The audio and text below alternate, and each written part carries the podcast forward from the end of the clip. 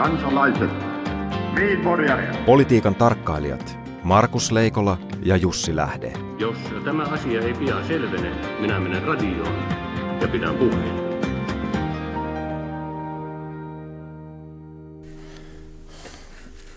Oikein hyvää huomenta Jussi. Hyvää huomenta Markus. Selitäpäs minulle yksi asia. No, Jos kerran ilmasto on nyt lämpimimmillään ikinä ja kaikki ilmastonmuutos on ihmisten aiheuttamaa, niin miten on mahdollista, että keskiajalla Englannissa viljeltiin viiniä? tuota, nyt pitää, pitää tuota, ottaa huomioon Tiedätkö, viinin, kenen viinin kenen kysymys? laatu ja viinin määrä. Ja, ja tuota, jos keskeajalla olisi viljelty Englannissa viiniä, sitten olisi jäänyt joku semmoinen perimätieto, joka ei johtaisi siihen, että englantilaisten mielestä ranskalaiset viinit on maailman parhaita. Koska tuota, mitään tämän kaltaista englantilaisten suusta koskien ranskalaisia ei kuuna päivänä olisi tultu, jos tämä viininviljely todella olisi johtanut laadukkaaseen viiniin. Tiedätkö, kuka esitti tämän kysymyksen? No, Presidenttiehdokas Timo Soini, joka on tällä viikolla puolustanut ää, ilmastonmuutoksen ää, agendaa ilmastonmuutoksen vastustajia vastaan arktisen neuvoston kokouksessa. Ja tuota, tämähän on siis sen jälkeinen viikko, kun, kun äh, oh, viimeisenä tekonaan oikeusministerinä Jar- Jari Lindström niin tota, oli sitä mieltä, että ilman muuta meillä tarvitaan uusi etunimilaki, joka mahdollistaa neljä nimeä, koska muun muassa monilla äh, muslimeilla on nel, neljä etunimeä. Kyllähän nyt se on niin tätä nykyaikaa, että ihmiset saavat ihan sellaiset nimet kuin haluavat. Tätä, Suomessa on nimittäin kuitenkin aika monista eri kulttuuritaustoista kotoisin olevia ihmisiä, joiden pitää saada säilyttää tapansa. Niin kuin vaikka esimerkiksi Ruotsissa, mitenkäs tämä Peppi Pitkä tuossa on etunimien rimpsu menikään. Tarkoitan, tarkoitamme tällä vain, että aika hyvin hän tuo on tuo vallankäyttö perussuomalaisilta sujunut. Mutta miten, minkälaisen ilmastonmuutoksen kaikki tämä aiheuttaa sitten Jyväskylässä puoluekokouksessa, se jää nähtäväksi. Mutta you're fired. Niin, niin, niin siis tuota, äh, mehän, me emme, mehän poikkeuksellisesti saamme tietää, kuka FBIssä on erotettu siksi, koska kyseessä on salainen poliisi, joka, joka tuota, on siitä, sikäli poikkeuksellinen, että se on julkista tietoa. Todella salaiset poliisit. Amerikassa on 17 eri turvallisuusviranomaista ja sitten on vielä National Security Coordinator, joka koordinoi näitä, mutta jota ei ole nimitetty vielä, ellei sitten nimitys ole salainen tai joku niistä salaisista poliiseista hoida myöskin sitä, mutta, mutta tota, tämä Combin, Combin tota, potkut ovat olleet äärimmäisen julkiset ja siinä mielessä tietysti hankalat, että nyt kun FBI on ilmoittanut tutkivansa ää, kaikkien, siis sekä Clintonin että Trumpin presidenttikampanjat, niin siinä on puolet liikaa. Tuota, tämä on toinen kerta Yhdysvaltain historiassa, kun FBIn johtaja erotetaan. Edellisen kerran asialla oli erottajana Bill Clinton, mutta silloin kyse oli taloudellisista väärinkäytöksistä. Ja täytyy muistaa, että, että tuota FBIn historia on, on etupäässä ollut suurimmaksi osaksi edelleenkin J. Edgar Hooverin historiaa. Siis hänet hän nimitettiin alle 30 juristina vuonna 1919 jahtaamaan kommunisteja ja, ja tota, hän oli sen verran pitkäikäinen, ettei häntä nyt hänestä ehditty päästä eroon sitten tota, ennen kuin vasta, vasta varsin myöhään 70-luvun alussa Nixonin kautta. Niin, nykyään FBI-johtajat nimitetään Ja kymmeneksi. silloin oli tapana oli nimenomaan niin. Niin. se, että, että tota, FBI-johtajan tai että Yhdysvaltain presidentti pitää nauttia FBI-johtajan luottamusta eikä toisinpäin. Kyllä. FBI-johtajahan nimitetään kymmeneksi vuodeksi juuri siksi, ettei ää, Yhdysvaltain presidentti voisi vaikuttaa. Mutta nyt tulee mennä siis J. Hooverin valta FBIn niin. tämmöisenä valtiovaltiossa. Sehän perustui keskeisesti siihen, että hänellä oli niin tämmöiset omat kansiot ja failit kaikista potentiaali presidenteistä ja potentiaalista presidentistä. Hän tiesi heistä sellaisia asioita, joita ne eivät itsekään tienneet. Ja, ja, ja tuota, selvästikin tämä peruskysymys, että mitä presidenteistä voi tietää ja mitä presidenteistä saa tietää, on jälleen keskiössä. Mutta kiinnostavaa myöskin se, että kuka tulee sitten, kuka tulee sitten tuota, ää, tämän koomin jälkeen nimittäin, koska jokuhan siellä pitää olla. Ja, ja, ja tämä on nyt poikkeuksellisen hankala tilanne, koska ensinnäkin nimityksen pitää mennä vielä sieltä kapitolkukkulalta läpi, joka tarkoittaa samaa kuin, että pitäisi nauttia sekä demokraattien että republikaanien että Trumpin suosiota, eikä haittaisi, vaikka tulisi toimia FBIn henkilökunnankin kanssa. Niin ja sitten pitäisi varmaan olla alan ammattilainen.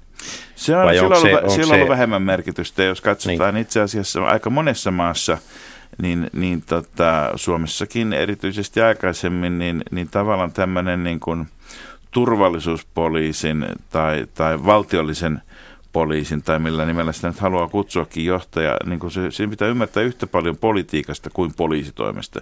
Toisen niistä yleensä oppii, mutta jotta pääsee siihen virkaan, niin pitäisi olla vähän poliitikkoankin luottamissa. Supohan oli aikoinaan Kekkosen poliisi Suomessa. Ja onko siis FBIn johtajaksi tulossa kenties sitten henkilö, joka pystyy tekemään laitoksesta Trumpin poliisi? Minun veikkaukseni John Pistol, hän on ollut aikaisemmin niin, niin tuossa tuota, tuon, tuon, tuon, tuon Bushin kaudella, niin hän on ollut jo laitoksessa apulaispäällikkönä. Hän on ollut Obaman kanssa tullut hyvin toimeen väliin toimeen. Ja hän, hänessä olisi niin kuin, sopivassa väliin sekä ammattimiestä että sitten kummankin suuren puolueen, puolueen tuota, ää, kummassakin puolueessa tiedetään ja tunnetaan, mikä hän on miehiään. Ja sukunimi, jolla pääsisi hullunkurisiin perheisiin, jos olisi FBI kukkuraksi. Mutta hullukuriset perheet, tai sanotaan päinvastoin ehkä, ehkä, ehkä, ehkä tämä pyhä perhe, sen aikakausi alkaa lopullisesti siirtyä historian entistä enemmän, kun vihreät valitsevat Gallup-nosteessa uutta, uutta puheenjohtajaa tuota, ja, ja valtikka siirtyy Turusta jonnekin, mutta minne? Niin, se on siellä on tämä ikuinen Helsinki vastaan muu Suomi-ottelu.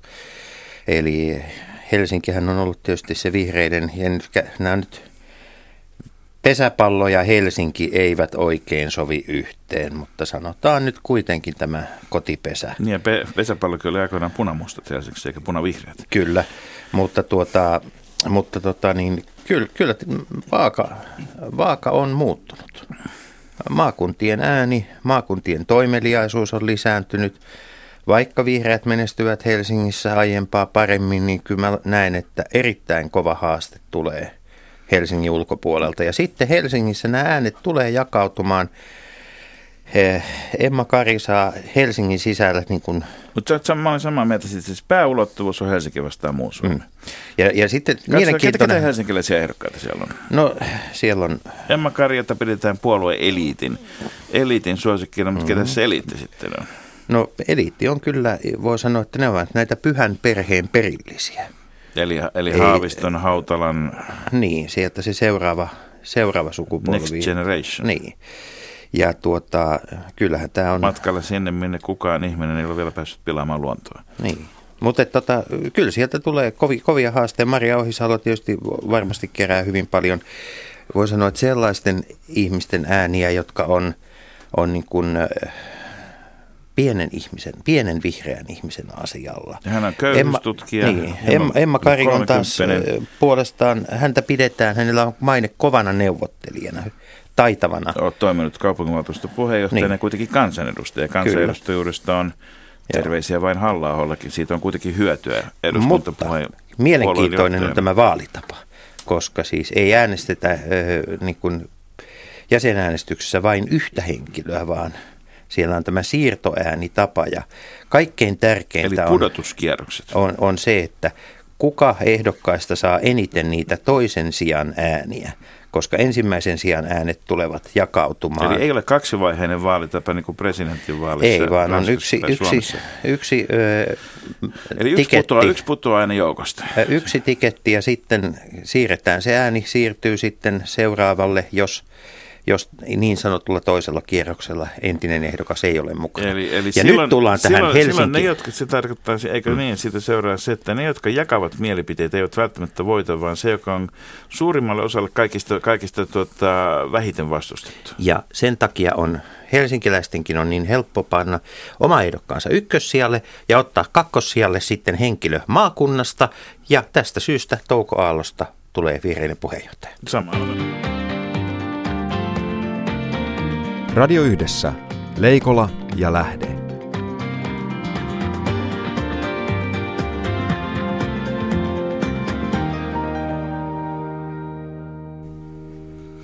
Ja hyvät kuulijat, tässä alamme jo ottaa tuota hieman ennakkoa, ennakkoa tuota suvivirren aikaa, jos kohta näyttää siltä, että kirkossa välttämättä kauhean armas aika ei ole koittamassa ainakaan taloudellisessa mielessä ja, ja tuota, katsotaan, onko tässä varaa pitää sekä helluntai että helatorstai molemmat vielä lähiviikkojen aikana vai joudutaanko toinen mahdollisesti saneeraamaan. Eli aiheena meillä on tänään kirkon talous ja vieraina Pasi Perander, tervetuloa äh, kirkon äh, kirkollisuushallituksesta, kir- kirkkohallituksesta ja taloussuunnittelupäällikkö Kyllä. tittelinä. Ja sitten, Kiitoksia. ja sitten Heikki Arikka, joka oli Malmin kirkkoherra. Malmi on, on tätä pudonnut, se ei ole enää Suomen suurin, mutta edelleenkin maailman toiseksi suurin luterilainen seurakunta, eikö niin?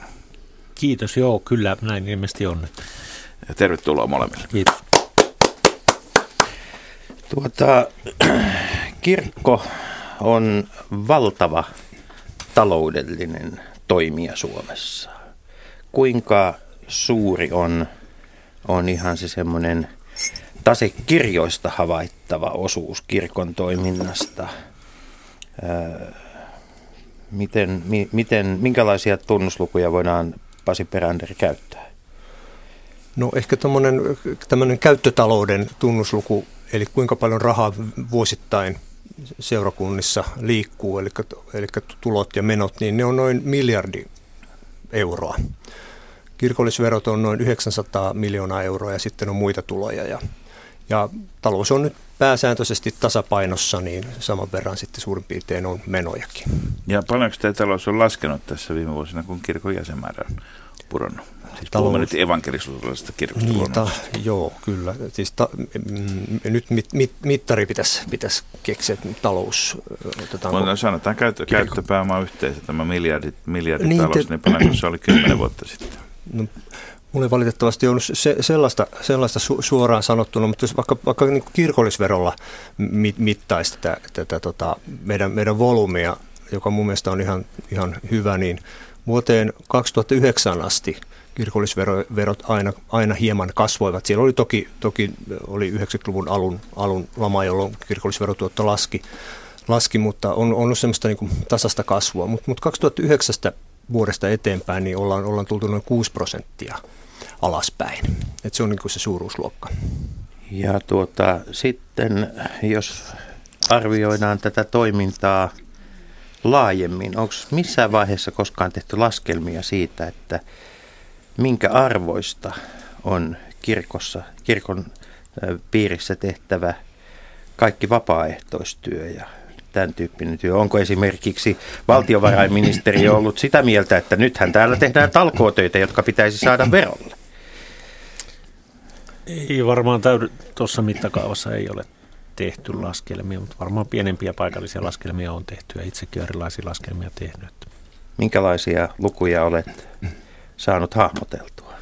No on laskenut myös niin työntekijöiden tekemän työn hintaa, että vaikka yksittäisten hautajaisten hinta tai Jumalan palvelusosallistumisen hinta tai varhaisnuorisotyön toiminnan hinta tai kuorotoiminnan hinta, niin jos lasketaan kaikki kulut niin paljon kuin sitä tulee, kun jaetaan osallistujia kohden, niin sen tyyppisiä taas vapaaehtoistoiminnan lukuja, niin ne on niin suuria lukuja, että niitä on vaikea laskea kyllä.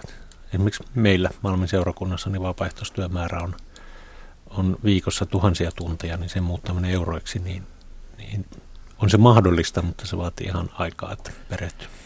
No kirkko on myös suuri työnantaja. Tällä hetkellä kirkon ää, työntekijöiden määrä on rahtusen alle 20 000 henkeä ja samassa ää, tilanteessa oltiin tuossa vuosi, vuosikym, tai anteeksi, vuosituhannen vaihteessa, eli silloin, silloin tämä raja rikottiin käyrä meni ylöspäin ja nyt se on sitten tullut hiljalleen viime vuodet alaspäin. Onko tuota, onko kirkolla minkälaisia ennusteita siitä, että minkälaisia ovat tulevat vuosikymmenet?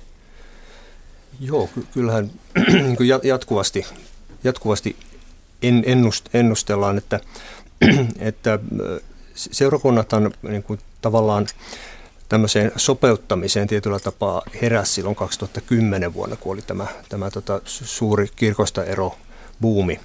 Ja silloinhan laskettiin, että kun niin ja niin moni eros, niin paljon kuin meillä kirkollisverotulot sitten laskee. laskee. Ja sehän ei sitten kuitenkaan toteutunut ihan yksi yhteen, tai läheskään yksi yhteen, että, et, et, tota, koska suuri osa eroista kuitenkin oli sellaisia, jotka ei kirkollisveroa sillä hetkellä maksaneet.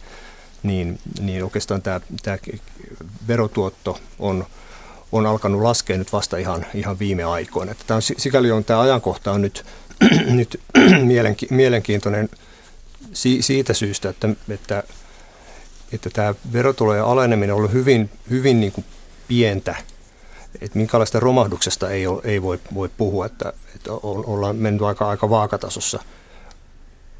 Kunnes vuonna 2015 niin oli, oli ensimmäinen, tai, tai silloin laski verotulot ja myös 2016 noin puolitoista prosenttia. Ja nyt tälle vuodelle kikysopimuksen myötä niin verotulot alenee noin kolme prosenttia. Et, et nyt näyttäisi, että olisi kolmas vuosi peräkkäin, että mennään niin kuin alaspäin. Jos me katsotaan, katsotaan kirkon, kirkon taloutta kokonaisuutena sen rakenteita, niin siinä on muutama semmoinen hyvin erikoinen erityinen piirre, joka on, on, on se, että tämä omaisuusmassa, joka on sinänsä varsin iso, niin, niin iso osa siitä on kiinni sen kaltaisessa rakennuskannassa, jolla on, jolla on hyvin vaikea määrittää arvoa, mutta jolla on myös hyvin vaikea keksiä muita käyttöjä, toisin sanoen realisoimattomassa. Jos me hetkeksi omaksuisimme pääministeri Sipilän termin, eli että valtiolla pitää panna taset tuottamaan, ja on mietitty, mitä se mahtaa tarkoittaa, mutta kirkolla se on lähes mahdotonta panna tasetta tuottamaan. Tasetta on. Ja tästähän seuraa myöskin se, että kun sitä omaisuutta, omaisuutta on paljon, sitten ei päästä eroon. Itse asiassa kirkon henkilöstöstä aika iso osa on näitä kiinteistöhallintotehtäviä. Että, että mulle tuli itselleni yllätyksessä yllätyksenä, että eikö niin, että varsinaisesti niin kuin hengellisessä työssä on vain noin 10 prosenttia koko kirkon henkilöstöstä ja, ja varsin iso osa on, on sitten mm. tota ylläpitää niitä kiinteistöjä, joista ei oikein päästä eroon, kun tuo käytettyjen kirkkojen markkinat syrjäkylillä ja muualla eivät nyt vedä niin hirvittävän hyvin. Tota, mitä tälle pitäisi, mitä tälle voisi tehdä? Joo, on hyvä. Tämä hyvä kysymys, mutta se henkilökuntamäärä on suhteessa siihen kun kokonaistalouteen tai, tai kirkon niin sellaisen käyttötalouteen, vaikka tämä nyt verotuloihin nähden, niin, niin tällä hetkellä se on ylimittainen. Ja siinä on ollut niin kuin sellaista ää, lyhytnäköistä taloussuunnittelua, että 90-luvun jälkeen niin on aika reilusti tuota 2000-luvun taitteessa lähtien niin perustettu virko ja lisätty henkilökunnan määrää aivan niin kuin hyvinkin runsaasti. Onko liioiteltua sanoa, että kirkko on tämmöinen kiinteistöhallintoorganisaatio, joka muiden tehtävien ohella harjoittaa myös hengellistä toimintaa? Tuo ehkä, ehkä vähän, vähän li, li, liian, liian mutkat suoriksi ajattelua. Tässä on myös, myös osittain sitä, että, että kiinteistö, kiinteistöjen hoito on tullut yhä niin kuin teknisemmäksi. Että siellä, siellä täytyy olla ammattilaiset hoitamassa. Että ei, ei voi niin kuin, vapa, vapaaehtoista niin kuin ja antaa avainta, että hoida, hoida että pidä nyt huolta tästä kiinteistöstä, pysyy, panna ovet, ovet kiinni ja valot pois, että se ei riitä, että siellä on muutakin, muutakin tekemistä.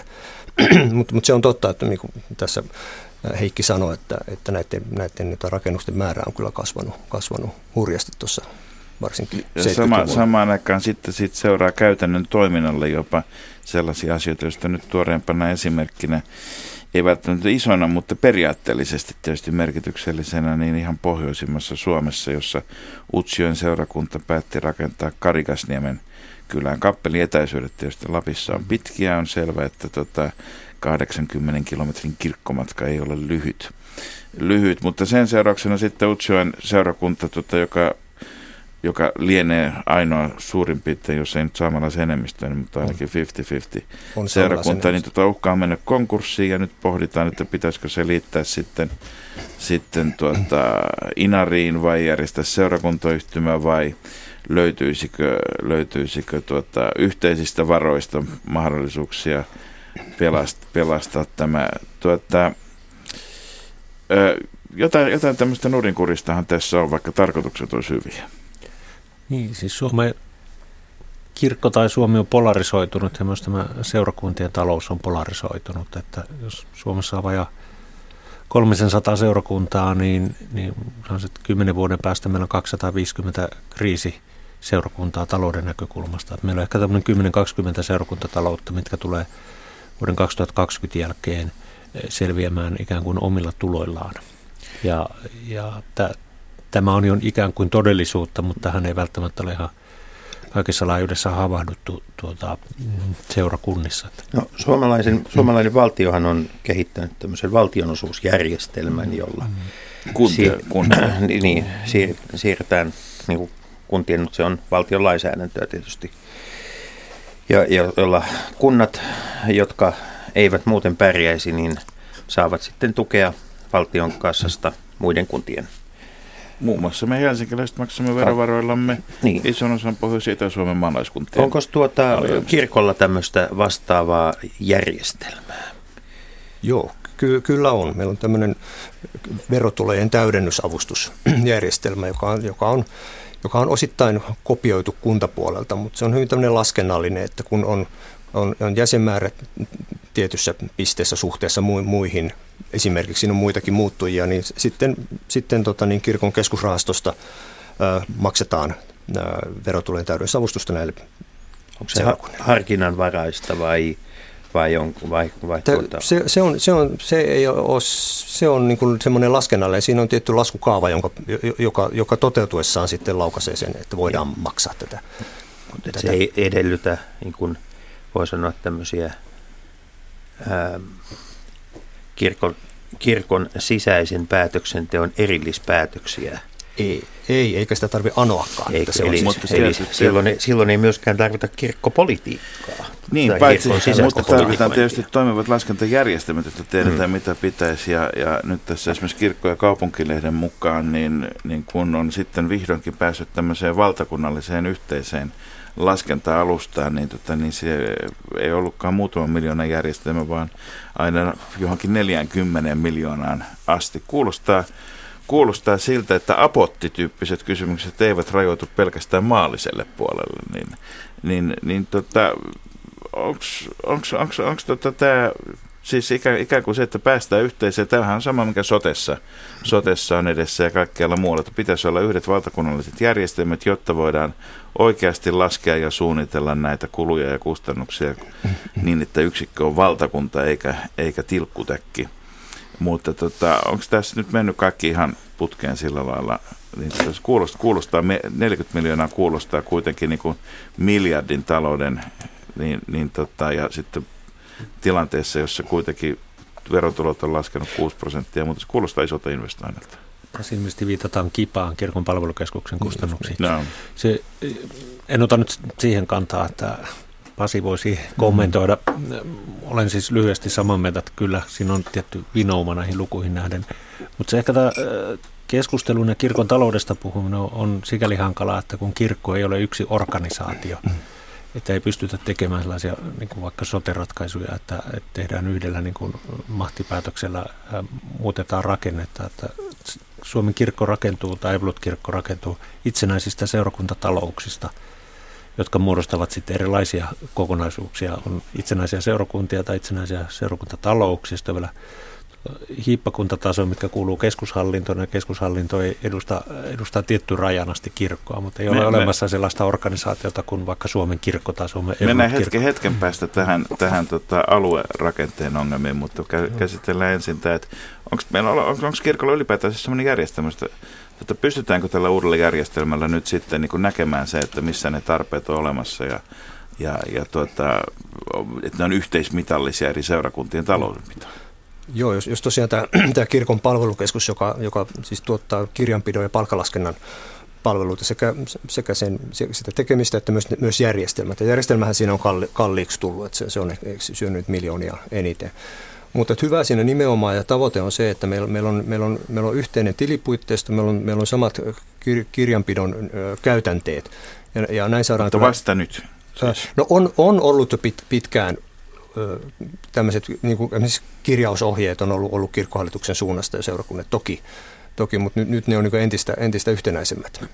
Ja me on taloustilastoa esimerkiksi tilat, seurattu seurakuntia jo, jo pitkään. Eli kun puhumme kirkon kirjoista, niin puhumme silloin myös tilikirjoista.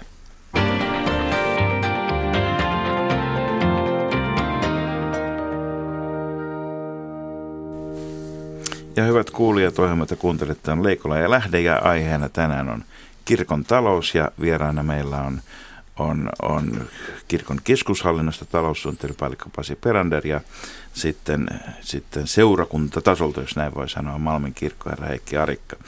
Ja, ja tuota, puhutaanpa heti sitten saman tien siitä, että mikä tämä kirkon oikein aluehallintotaso on, kun jos se on niin kuin kunnat, maakunnat ja valtio maallisella puolella hämmentävät ihmisiä, mitä niiden välinen tehtäväjako on, mutta ei se nyt ihan selkeää ole sekään, että mikä on seurakunta, seurakuntayhtymä, hiippakunta ja, ja, ja tuo, ties, ties, ties mitä kaikkea, mikä sitten on, mikä sitten on kirkko kokonaisuutena. Tuota, kyllä tämä jonkun verran hähmästä taitaa käytännössä olla. Kertokaapas nyt, miten tämä himmeli on rakennettu. No, tuota, voin aloittaa Aloita ja vaan, joo. jatkaa, että Katselin viime viikolla äh, kirkolliskokouksen äh, edustajien some-viittauksia sieltä ylimmästä niin kuin päätöksentekoelimestä ja, ja panin merkille, että aika harva kirkolliskokouksen edustajakaan ymmärtää kirkollisen päätöksenteon kiermuroita, että aika harva tuntuu ymmärtävän, että millä tasolla kuuluu mikäkin päätös tehdä ja missä organisaatiossa tehdään mitäkin päätöksiä. Että tämä on aika harvalle eh, niin kuin koko kuva. Seurakunta on perusyksikkö, eikö niin? Kyllä. No mitä seurakuntayhtymät tekee sitten? Niin, jos mä voisin esittää rakenneteen, katsotaan sitten Heikki voi vastata, mitä tekee. Mutta niin, tämä seurakuntarakenne perustuu kunta, kuntajakoon. Eli kun kirkollisvero kerätään sam- samoin perustein kuin kunnallisvero, niin näin ollen jokaisen kunnan sisällä on aina yksi seurakuntatalous. Ja tavallisilla paikakunnilla yleensä on, on se yksi kunta, yksi seurakunta. Eli lähtien siitä, kun 1865 kunnat ja seurakunnat erotettiin mm. toisistaan, niin, niin tämä on havaittu hyväksi järjestelmäksi. Sieltä, sieltä se kumpuaa. Mutta joo. onko siinä mitään järkeä tänä päivänä? No, no voidaan, mennään sitten tähän seurakuntayhtymään väliin järjestyksessä. Mutta sitten jos yhden kunnan sisällä on useampia seurakuntia, esimerkiksi Helsingissä on yli 20, niin, niin nämä seurakunnat muodostavat sitten seurakuntayhtymän niin että se, se seurakuntayhtymä on se taloudellinen toimija, joka, jolle, jolle tilitetään kirkollisverot. Ja sitten tämä seurakuntayhtymä budjetoi, budjetoi nämä, nämä kirkollisverot sitten näille seurakunnille. Joka tässä on tämä... sama kuin seurakuntayhtymä on nimenomaan siis taloudenpidon yksikkö silloin. Ky- kyllä, ja muita tehtäviä on sitten Joo. siirretty myös. Tuota. On ihan toiminnallisia, mutta niin kuin noin, noin faktisesti, että sillä seurakuntayhtymällä on esimerkiksi Y-tunnus, että seurakuntayhtymä omistaa, omistaa näiden seurakuntien kiinteistöt ja, ja oma, omaisuuden muutenkin.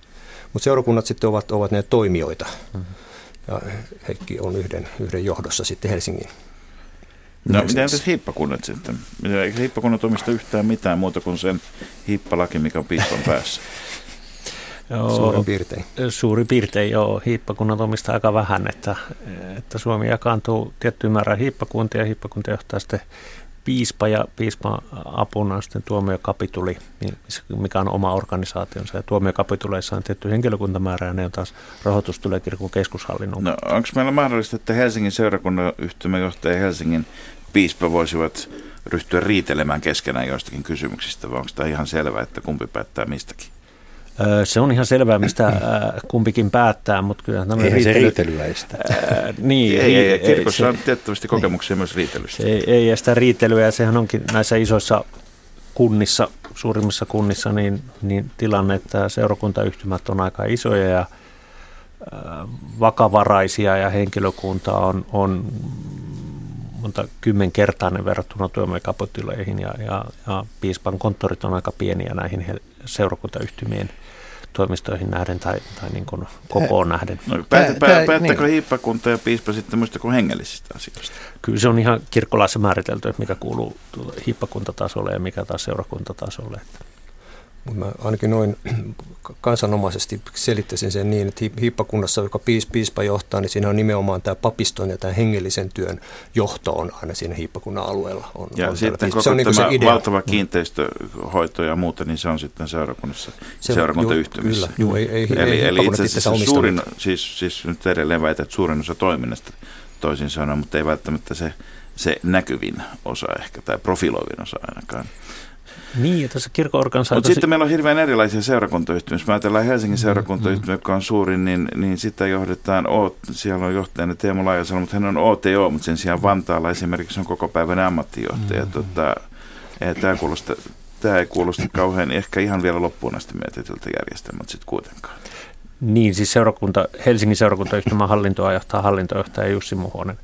Ja sitten siellä on erikseen yhteisten työmuotojohtaja ja sitten yhtymänjohtaja on taas Teemu Laajasalo, että pelkästään se seurakuntayhtymän hallinnon avaaminen, niin, niin siitä voisi keskustella muutaman minuutin, että sekin aukeaa. Mutta tuota, Joo, ja nämä, nämä seurakuntayhtymät on hyvin erilaisia, koska ne, niiden, niiden niin se kehityskulku on ihan erilainen. Esimerkiksi Vantaan seurakuntayhtymä oli vielä 50-luvulla y, yksi seurakunta ja siellä oli, siellä oli mm, oliko nyt 50 000 asukasta ja nyt, nyt ollaan 200 000, että se on muuttunut. Sitten Turku on ihan, ihan oma lukunsa Tur, Turun ja Kaarinan seurakuntayhtymä, nyt siellä, siellä on historia tosi pitkä ja on, on, on vuosi, vuosien saatossa muodostunut sitten ne seurakunnat sinne. Mutta siis samaan aikaan kun sitä taloudellista valtaa, missä se suurin osa siitä omaisuudesta on, mm. niin käytetään näissä seurakuntayhtymissä, jotka omistavat, mm. joissa budjetit ja muut, niin tota, niitä hallitaan niin kuin ihan erityyppisin resurssein ja muita, ja, ja et siinä ei ole mitään sitten semmoista vastaavaa kuin mitä kuntalaki kuitenkin esimerkiksi säätelee kuntien hallinnosta aika tarkkaan, koska nämä seurakuntayhtymät on tavallaan tämmöisiä niin kuin välimuotoja. Joo, siis kyllähän, kyllähän tota, niin kuin seurakuntayhtymässä on yhteinen kirkkovaltuusto, joka valitaan, valitaan tietenkin niistä seurakuntalaisista. Että kyllä, kyllä siellä se seurakuntalaisten edustus ja päätösvalta on. Ja ne valitsevat sitten johtajat. Että, että kyllä niin silleen... No pitäisikö mennä, nostetaan, nostetaan nyt sitten yksi iso kissa pöydälle. Pitäisikö tuota siirtyä järjestelmään, jos nämä seura, osa seurakunnista ei ole taloudellisesti kelpoisia tuota, pitemmällä tähtäimellä, niin kuin Heikki Arikka sanoi, ja sitten meillä on on erinäköistä tasausjärjestelmää ja sitten meillä on samaan aikaan hyvin erityyppisiä seurakuntayhtymiä, niin pitäisikö tuota ylipäätään lähteä siitä, että, tämä, että se olisi ihmisen oma asia, mihin seurakuntaan se kuuluu, eikä se määrittyisi siitä, että kummalle puolelle kunnan raja on sattunut syntymään. Tästä on käyty keskustelua ja tehty myös aloitteita ja, ja aika paljonkin käydään tämmöistä henkilöseurakunta keskustelua. Mutta tämä oikeastaan tämä varsinainen alku, mihin viittasi kysymyksessä, niin tämä on koko Suomen ongelma, että pitääkö koko Suomi pitää asuttuna. Nythän se on niin, että Etelä-Suomen suuret kaupungit ylläpitävät tämän koko muun Suomen ikään kuin tasausjärjestelmällä. Ja tämä sama asia tapahtuu myös seurakuntatalouksissa, että Etelä-Suomen suuret seurakuntayhtymät mahdollistavat pienempien seurakuntien olemassaolon ja, ja toimimisen tässä maassa. Ja, ja se on taas toinen niin kuin tämmöinen arvokeskustelu, että onko tämä hyvä vai ei. Niin aika monelle suomalaiselle tietysti se kesäpaikkakunnan tai entisen kotipaikkakunnan kirkko saattaa olla tutumpi paikkana kuin, kuin tuota nykyisen asuinpaikan kirkko. Mutta tässä tullaan siihen, että kun väestö keskittyy, meillä on aika rajujakin ennusteita, mm-hmm. skenaarioita siitä. Ja nyt sekä kirkon maaomaisuus että rakennettu omaisuus – ne on niin kuin, niitä ei voi siirtää. Ja, ja tuota, ne, tietysti niiden ylläpito, tämä kirkkorakennusten mm-hmm. ylläpito, niin se on, se on kulttuurityötä, se, se, se on niin kuin, mahdollistaa tietyn osan hengellisestä työstä, mutta se, on, se, se vaatii valtavat määrät resursseja. Mm. Onko kirkolla joustavuutta, ketteryyttä – nyt toimia sitten sillä tavalla, että kun rakennetaan uusia asuinalueita, niin sinne on sitten varaa rakentaa tiloja, toimintaa ja, ja tuota, minkälaisia nämä... Ihan niin kuin koululaitos esimerkiksi niin. Helsingissä mm-hmm. lakkautetaan Käpylässä kouluja, jotta voidaan rakentaa Jätkäsaareen tota, uusiin asuntoalueille. Pystyykö kirkko samaan? No, vastaisin tällä paikallisseurakuntatasolla, niin periaatteessa kyllä, mutta käytännössä ei. Mm. Mitä pitäisi tehdä, että myös käytännössä voisimme vastata tähän tilanteeseen sanalla kyllä?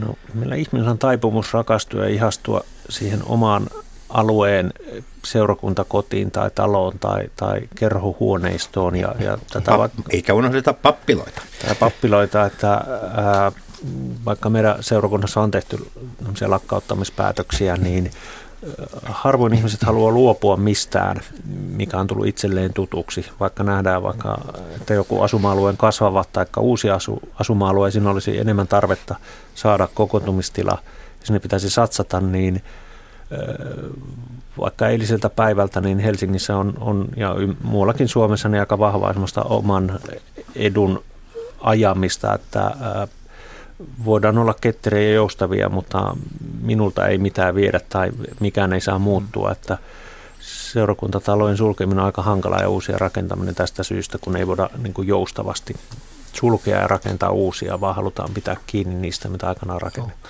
Voisin tähän vielä tähän kysymyksen niin kuin kääntöpuoleen, että kun kysyit, että, että, että voidaanko vastata ikään kuin tarpeeseen, kun tulee uusia asuinalueita. Se kääntöpuoli on taas se, että, että mitä tehdään sitten niille alueille, missä, missä tota väki vähenee. Ja meillä on suurin piirtein jokaisessa seurakunnassa ö, iso kirkkorakennus. Ja se, se, sen ylläpito pysyy sama, samanlaisena, vaikka siinä sitten se jäsenistö kuihtuu siitä ympäriltä, joka sitten rahoittaa. Ja tämä on niin kuin mun mielestä myös iso ongelma, joka, joka niin kuin tavallaan kasvaa koko ajan sen kirkkorakennuksen ylläpito. Ja meillähän ei, ei ole niin kuin intressissä jättää, jättää rapistumaan kirkkoja missään, vaan kyllä ne yritetään pitää kunnossa. Ja, ja tähän, tähän, tähän keskushallinto antaa rakennusavustusta ja tämmöistä korjaus, korjausavustusta Mut, kyllä. Ja tämähän vinouttaa silloin vain entisestään sitä, sitä tota tilannetta, jossa tota, jos meillä on nyt nyt niin kun tota, valtaosa menee jo kiinteistö, henkilöstöstä kiinteistö ylläpitoihin, niin meillä menee suhteessa vielä enemmän Jatko, jatkossa. Tota, mm. Mutta eikö silloin, silloin niin yksi radikaali, siis tietysti voidaan tehdä niin kuin Posti on tehnyt tai voidaan tehdä niin kuin VR on tehnyt. Myydään, tuota, niin, siis asiamiesjärjestelmiä tai sitten, sitten asiamies tarvitsee edes, mm-hmm. tota, vaan, vaan, vaan tota, myydään näitä vanhoja asemarakennuksia, niitäkin on myyty. Tai sitten, sitten tota, minulla on ehdotus. Niin perustetaan roskakirkko, johon pannaan kä- käyttökelvottomat rakennukset, pannaan ne, pannaan ne yhteen tämmöiseen yhtiön, yhtiön ja, ja tuota, todetaan vaan, että sen ylläpitoa sitten kerta kaikkiaan vähennetään. Ihan niin kuin oli roskapankki, jonne pantiin ne lainat, jota, joilla ei vain ollut sitten elinkelpoisuutta, jotta mahdollistetaan sitten, sitten jotain muuta. Mm. No, ehkä, niin. ehkä tota niin, enempi ongelma on siitä, että ihan, ihan ei mitkään roskarakennukset, vaan ihan hyvässä kunnossa mm. olevat rakennukset ovat, ovat ympäri Suomea ja vähällä käytöllä, ja niin kuin mä sanoin, niin, niin tämä, tämä niin kuin raho, rahoittajat vähenee ympäriltä. Ja, ja se on totta, että tämä polarisaatio muuttuu, että sit siellä, missä, missä sit väestö jopa vähän kasvaakin, niin joutuu sitten rahoittamaan Eikö polarisaation vastaus olla, jos mä ajattelen, että seurakunta, seurakuntahan pohjimmiltaan sen ei pitäisi olla joku karttaan merkitty alue, tai väestömassa, vaan sen pitäisi olla yhteisö, eikö niin? Ja kun tänä päivänä yhteisöllisyys on muotia ja entistä isompi osa yhteisöllisyydestä toteutuu virtuaalisesti, totta kai kasvokontaktejakin tarvitaan ja muuta, no. mutta niin, niin kun, tota, onko meillä oikeastaan varaa niin tämän tyyppisiin seurakuntiin, jotka on on, on, on karttaviivaseurakuntia mm. verrattuna nimenomaan sit sen kaltaisia, jotka muodostuisi joillakin muillakin perusteilla. Tai edes kokeilla sitä, että olisi yksi tai kaksi semmoista koko Suomen laajuista, laajuista tota, jollakin muulla periaatteella ohjautuvaa seurakuntaa, koska, koska tota, joka tapauksessa on erinäköisiä suuntauksia ja liikkeitä ja muita kirkon sisällä maantieteestä riippumatta syntyy aina useamminkin kuin 500 vuoden välein. Kyllä, ja herätysliikkeet on tästä hyvä esimerkki, jotka on ihan valtakunnallisia toimii yli seurakuntarajojen, ja, ja on niitä muitakin tavallaan ryhmittymiä, jotka tietyllä tavalla toimii tällä henkilö, seurakuntaperiaatteella ja yhteisöjä. Mm, mm. Että tästä on niin kuin kokemusta ja, ja vuosisatojen niin kuin perinne Suomessa kyllä. Että, että, että tämähän niin kuin elää rinnakkaiselämää tämmöinenkin todellisuus koko ajan meidän niin kuin kirkossa ja seurakunnissa. Joo, no mutta mennään sitten tähän henkilöstön ö, määrään. Kuinka paljon kirkon piirissä on tähän mennessä ulkoistettu asioita, ulkoistettu työtä? Siellä on perustettu niin kuin omia palvelukesku, oma mm, palvelukeskus, mm. mutta että ollaanko me näkemässä sitten tilanteita, jossa tulevaisuudessa ulkoistetaan? Vai onko niin, että sitten toinen vaihtoehto on se, että siellä missä ö, toimitaan ihmisten keskellä, niin kuitenkin kirkkosalien ö, käyttöasteet on äärettömän pienet ja aika ajoin nousee ö, sitten uutisiin sellainen keskustelu siitä, että kirkossa ei sovi järjestää jonkinlaista tilaisuutta. Et, vai, mitkä on ne, tuleeko kirkoista niin kuin, onko tulevaisuuden kirkko monikäyttötila, joka on kirkko vain silloin, kun on kirkonmenojen aika, ja muuhun aikaan jotain muuta tilaa, vai onko sitten tilanne se, että, että tuota kirkko alkaa tehostaa toimintaansa samalla tavalla kuin me on nähty sitten monilla muilla aloilla? Mä sanoisin, että, että tätä ulkoistamista ei mitenkään erityisen paljon mun ymmärtääkseni, että jonkun verran varmaan jostain kiinteistötyössä ja tällaisesta, mutta se mikä on, on lisääntynyt on, on yhteistyö seurakuntien välillä. Tavallaan on, on yhteisiä työntekijöitä, ihan pappeja, jopa kirkkoherroja, talo, talo, talouspuolen väkeä, kiinteistöpäälliköitä, tällaisia. Et si, siinä on nähty tällainen niin kuin, osa-ulkoistus, että on tehdä yhdessä. Tällaista on. Eikö nämä monin kohdin edelleenkin vaikeaa, jos naapuriseurakunnassa on kolme, tota, yksi kanttori ja meillä on kolme kanttoria, niin ei millään haluttaisi sitä kolmatta antaa yhteiseen käyttöön kuitenkaan. Se on se ehkä se käytännön mm. niin kuin todellisuus sitten seurakuntatasolla ja se on, ei hirveästi olla ulkoistettu. Että joitakin juttuja ollaan ulkoistettu, erityisesti se kiinteistöhoidon pidon puolella. Mutta uskalla sanoa, että tulevaisuudessa ulkoistetaan huomattavasti enemmän, koska se tarve lisääntyy, että oma henkilökunnan ylläpitämiseen ei riitä rahat.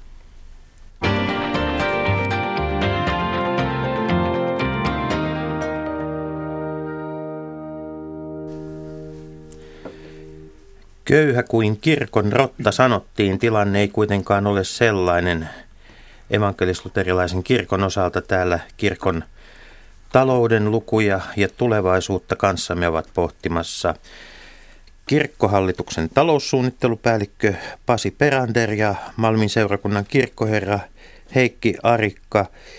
Tota, mikä on sitten sen, sen niin kuin tulevaisuuden seurakunnan ää, niin kuin se talous? Kuinka, ku, kuinka paljon on tullut jotain, onko tullut jotain uutta, kun verotulot ää, ää, vähenevät? Onko sitä pystytty paikkaamaan jollain tavalla tai onko sitä tarve paikata jollain lailla? Miltä näyttävät lahjoitukset ja, ja tuota, testamenttitulot? Ää, mistä kirkko, pitäisikö kirkon keksiä sivubisneksiä, Et myydä, myydä omien työntekijöidensä osaamista sitten jossain jolla, jollekin muille, muille tarvitsijoille. Mi, mi, miken, minkälaisia ajatuksia, minkälaista keskustelua kirkon piirissä käydään? No, mä, e, ehkä niin kuin, tämä, rakenne on sellainen, josta puhutaan, että meillä voisi olla isommat, isommat seurakunta, nämä seurakuntatalouksien rajat. Eihän se, se, vaikka useampia seurakuntia pannaan yhteen, se rahaa lisää, mutta siinä voisi tämmöistä tehokkuutta lisätä. Et se on ehkä se, se mistä, mistä tota, käydään keskustelua.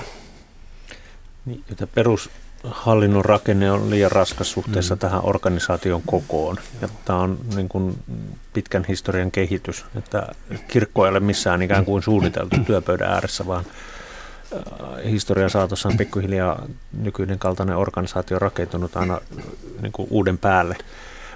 Tulevaisuudessa varmaan niin jo hyvin lähitulevaisuudessa äh, verotuloennusteita kun katsoo, niin, niin muuttuu. Että jos miettii, että, että vuodesta 2006 Helsingissä olevien seurakuntien jäsenmäärä suhteessa vuoteen 2025, missä on suurin puolessa vaiheessa, niin siinä on 100 000 ihmistä vähentynyt jäseniä. Meidän Malmiseurakunnasta lähtee joka päivä kaksi jäsentä keskimäärin. Helsingissä se on noin joka tunti laskennallisesti eroaa yksi seurakuntalainen, niin sitä voi laittaa mittari laskemaan, että mitä se tekee tälle kehitykselle, että ää, tähän kokonaisuuteen nähden, niin, niin kyllä meidän täytyy niin kuin sopeuttaa sillä lailla toimintaa, että kiinteistöjä liikaa ja henkilökuntaa on liikaa, että tulevaisuuden seurakunnat tulee olemaan – huomattavasti pienempiä.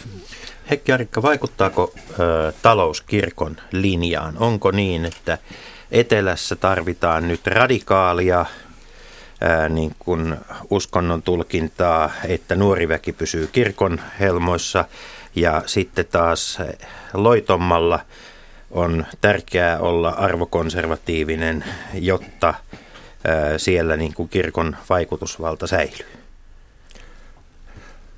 en ehkä ihan just noin osa muotoilla, niin. mutta ajatusta siinä, että, että tämmöinen kirkon sisäinen polarisaatio, niin kyllä se on jo totta ja se tulee entisestään voimistumaan, että kyllä kirkko pääkaupunkiseudulla, erityisesti Helsingissä, on aika toisen kasvoinen ja ääninen kuin vaikka jossain vähän kauempana täältä Kehä kolmosen sisäpuolelta. Ja se on jo ihan todellisuutta nyt ja uskon, että se tulee olemaan jatkossa mites entistä suurempi se ero. valtuustot, niin, samat, kyllä, kyllä, samat mutta mites, mites tämmöiset sitten tuota, niin, mites tämmöinen, kuinka kauan ollaan sitten halukkaita olemaan samassa talouden veneessä, jos, jos niin kuin polarisoituminen, polarisoituminen menee näin, näin, tästä vielä pidemmälle?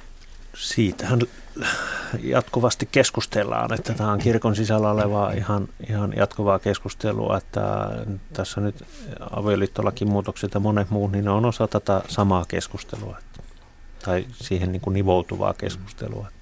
Tuossa puhuttiin siitä, että on, on tämä kuntarajat rajaa näitä seurakuntarajoja, että, että, että, että, että, että pääsisikö siitä eroon, niin onhan meillä nyt jo, nyt jo niin kuin seurakunnan kirkon jäsen voi, voi niin kuin osallistua minkä seurakunnan toimintaan tahansa, että siinä voi siellä mökkipaikkakunnallakin mennä kirkkoon ihan, ihan tuosta vaan, että se ei ole mikään, mikään ongelma. Että tässä on taustalla tämä kirkollisverojen kerääminen, joka on kiinni tässä kuntaverotuksessa, niin se, se on niin kuin rajaa nämä, nämä meidän seurakuntataloudet kuntarajojen sisälle ja se on nyt toistaiseksi pidetty ihan niin kuin käytännössä toimivana ratkaisuna, mutta mutta että näiden, nämä seurakuntarajat, varsinkin seurakuntayhtymän sisällä, niin siellä, siellä liikutaan varmaan aika ja, vapaastikin. Onko tässä tullut sellainen liittymäkauppa? Niin, ei, niin tai mä mietin enemmän, että jos ajatellaan sitä, että kun, kun Suomessa niin kun kirkolla, tällä Evlut-kirkolla, jota joskus kansankirkoksikin kutsutaan, mm. niin tota on, on yhtä aikaa tämmöinen niin kuin julkisoikeudellinen, julkishallinnollinen, mutta samaan aikaan myöskin, myöskin ikään kuin se rinnastuu yhdistyksiin, niin nämä kaksi –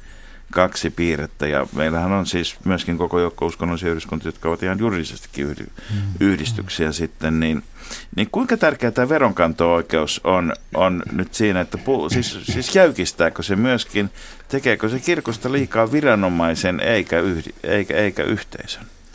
Vaikka se varmasti tota, helpottaa huomattavasti sen rahan tulemista sisään. No, tämä on ehkä historiasta käsin, että tämä, äh, siis Suomen, val... tulevaisuuteen. Siis Suomen valtio ja, ja kuntalaki on, on muodostunut siis seurakuntien ympärille. Siis seura, vanhat seurakuntarajat on muuttunut kuntarajoiksi. Mm. Että tämä, tämä niin kuin, kirkko ei ole tullut tähän valtioon, vaan valtio ja kunnat ovat tulleet niin kuin kirkkoon ja seurakuntien niin kuin rinnalle. Ja, ja kunnallislaki on muodostettu niin kuin seurakuntahallinnosta niin kuin kopioituna. Ja, ja kirkolla on ollut veronkanto-oikeus, minkä Kustaa Vaasa otti itselleen, ja, ja papeista tehtiin aikanaan virkamiehiä 1500-luvulla. Ja niistä taas muodostettiin nuoren valtion virkamiehistö, että t- tämä selittää tämän ikään kuin meidän kirkon julkishallinnon niin kuin asemaa, että se nousee sieltä historiasta. En usko, että se niin kuin varmasti jäykistää, mutta se hämmentää tänä päivänä ihmisiä, että onko kirkolla se, on monta toinen, tehtävää. Julkishallinnon, maailmassa?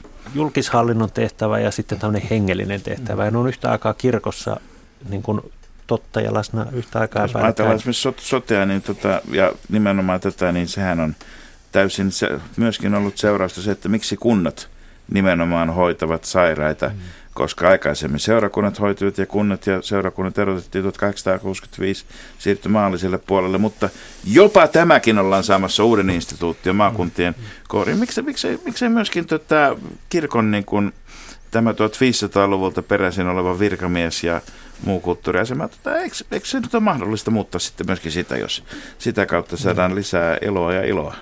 Varmaan siihen rakenteeseen tulee, tulee niin kuin noin luontaisestikin tarvetta muuttua. Mutta tuosta kirkollisverosta sen verran, että minusta se on tämmöisenä niin kuin jäsen, jäsenmaksun keräämisenä ihan, ihan hyvä keino ja oikeudenmukainen. Että ainoastaan ne, kellä on, on tuloja, niin ne maksavat sitten veroa. Että seurakunnan jäsenenä voi olla ilma, ilmaiseksi, eli maksamatta, maksamatta jäsenmaksua kirkollisvero, jos, jos ei ole töissä. Että se on ihan mun mielestä toimia. tietysti ilman, että kysytään mielipidettä mitään, niin kuin pari viikkoiselta lapselta ei kysytä. Tuota, näinkin, näinkin. Joo, tuota, mennään vielä sitten semmoiseen kysymykseen, kun tämä Suomi muuttuu, niin kuihtuvat kunnat ja kuihtuvat seurakunnat ovat siellä samoilla alueilla. Onko nähtävissä, että sitten siellä jossain vaiheessa palataankin siihen, että, että ne on niitä yhteisiä töitä, yhteisiä tiloja, jopa yhteisiä työntekijöitä. Onko tämmöisestä suunnasta keskusteltu? Kunnan ja seurakunnan niin. kanssa. Se kun on kunnantalo ja kun on seurakuntatalo, niin suljetaan toinen ja, ja tuota, kuljetaan samoilla käytävillä. käytetään... hoitohan nyt ainakaan niin. ei vaadi mitään erityisiä Joo, henkisiä, hengellisiä kompetensseja, niin, siis henkisiä kylläkin. Niin, Joo. on jo, tällaista. Niin, jo, niin. kyllä mä tiedän, että on, on tämmöisiä niin nuorisotiloja ja kerhotiloja, on rakennettu yhdessä yhteistyössä kunnan kanssa. Että kyllä, mm. kyllä sitä on. En, en meillä ole tuossa tilastoa, enkä, enkä ihan nyt tarkkaan osaa mutta tiedän kyllä, että sellaisia on. On ja on paljon niin kuin, leiritoimintaa mm-hmm. eri kunnissa mm-hmm. yhteensä niin kuin, nuorisotoimen ja seurakunnan mm-hmm. nuorisotyön kanssa. Ja, ja, ja. Voiko seurakunta jatkossa myydä kunnalle palveluita tai voiko seurakunta ostaa kunnalta palveluita? Tämä on hyvä kysymys. Niin. Mä luulen, että tuskin kun seurakunta myy kunnalle niin, palveluja kaksi vero, niin, että se, se ei tota, ole ihan yksinkertaista kaksi niin kuin julkishallinnon organisaatiota. Ehkä joku, joku nuorisoleiri voisi ajatella, että mm. sellainen ehkä voisi olla seurakunta järjestää sitten kun kesäleiri, niin se on semmoinen. Mutta mm. näin perustoiminta, niin siinä ollaan vähän niin kuin omilla tonteilla kuitenkin. Niin, no tontteja, tonttejahan seurakunnilla edelleen on, no, se on aika totta. paljon ja on näitä leirikeskuksia no. ympäri, ja sitten, ympäri sitten maata. On tietysti, sitten on tietysti asuntoja, tuota, mm-hmm. joista mm-hmm. nyt viime aikoina on ollut mm-hmm jonkun verran Helsingin Lehtisaaren tapauskin esillä. Onko tuota tämmöisessä tilanteessa, jossa, jos en puhuta selkeästi sitten diakoniatyön piiriin kuuluvasta so, vahvasti sosiaalisesti tuetusta asunnosta, asumisesta, mutta on, onko, onko niin mitään järkeä, että, että tota, seurakunnat ylläpitää asuntoja, joiden pitäisi jollakin lailla toimia ja kilpailla vapailla markkinoilla, mutta sitten tulee hirvittävästi paineita ja syytöksiä, tuota, jos ei se ole tuettua, vaikka siihen varsinaisesti tukemiseen ei sosiaalisia perusteita olisikaan. Eikö tämä, eikö tämä pikemminkin aiheuta enemmän ongelmia kuin hyötyä? Tämä on varsinkin nyt Helsingissä ollut aika ajankohtaista ja tuo on hyvä kysymys ja kyllä, niinhän se on ja, ja se on kirkko voi harjoittaa niin kuin sijoitustoimintaa siinä, missä kaikki muutkin. Ja osa seurakuntien omistamista asunnoista on myös työntekijäasuntoja että siinä on, on yksi syy omistaa niitä asuntoja, että henkilökunnalle pystytään tarjoamaan tuota, kattoa pään päälle, mutta tässä on tämä juuri, että ajatellaan, että jos kirkko omistaa asunnon, niin vuokran pitäisi olla jotenkin edullisempi kuin vapaalla markkinoilla, ja, ja se on hyvin mielenkiintoista, että mistä se ajattelulogiikka ikään kuin lähtee.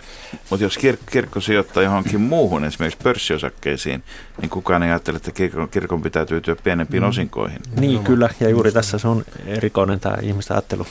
On onko olemassa jotain sellaista yleisohjetta kirkon seurakuntien sijoitustoimintaa varten? Sääteleekö sitä jokin? Kyllä. Ei sitä erityisesti sää, säätele sen kummemmin, mutta me, meillä on tämmöiset ö, vastuullisen sijoittamisen ohjeet, joita, joita, joita kirkon eläkerahasto on, on tota, Mm, luonut ja niitä suositellaan, että seurakunnat niitä käyttäisi. Samaan aikaan tietysti kirkon eläkerahaston pitäisi saada mahdollisimman isot tuotot, kun papit ovat pahuksen pitkäikäisiä ja nämä eläkevastuut vaan kasvavat, kasvavat tuota, eli sijoittaa mahdollisimman siinä mielessä tuottavasti, niin eikö siitä paineita sijoittaa aggressiivisesti ja tarvittaessa sitten ehkä vähän katsoa läpi sormienkin joitakin kriteerejä. Ei voi ihan pelkästään lähteä siitä, että vain, vain kivaan ja hyvään sijoitetaan. Kirkon eläkerahasto sijoittaa eettisesti ja vastuullisesti ja siitä huolimatta tai ehkä sen, sen vuoksi on saanut hyviä, hyviä tuottoja. Ei, ei ole sen takia varmaan jäänyt niin tuotot heikoiksi. Kirkon perspektiivi, tämmöinen aikaperspektiivi on kyllä paljon pidempi kuin vaikka valtion tai poliittisen päätöksenteon, mikä menee vaalikaudesta toiseen. Että meillä puhutaan niin kuin kymmenistä ja sadoista vuosista. Että se, se perspektiivi on, on ehkä pisin mitä millään muulla organisaatiolla tuota Suomessa tai maailmassa. Tähän voin sanoa luojan kiitos. niin. Ja edes jollakin on pitänyt niin. perspektiivi. Kyllähän se tietysti, se on, kirkossa on vuosisatojen saatossa totuttu odotteluun. Tuota, Markus, mitä opimme? opimme sen, että tänä, ainakin tänä vuonna vielä on varaa pitää sekä helatorstai että helluntai tämmöisenä kirkkopyhinä. Että ei, ei tarvitse fuusioida niitä vielä keskenään, niin. vaikka ne perinteisesti varsin lähdet tosiaan sijoittuvatkin. Totta. Kiitoksia keskustelusta, kiitokset kuulijoille ja se on viikonlopun aika. Oikein hyvää viikonloppua.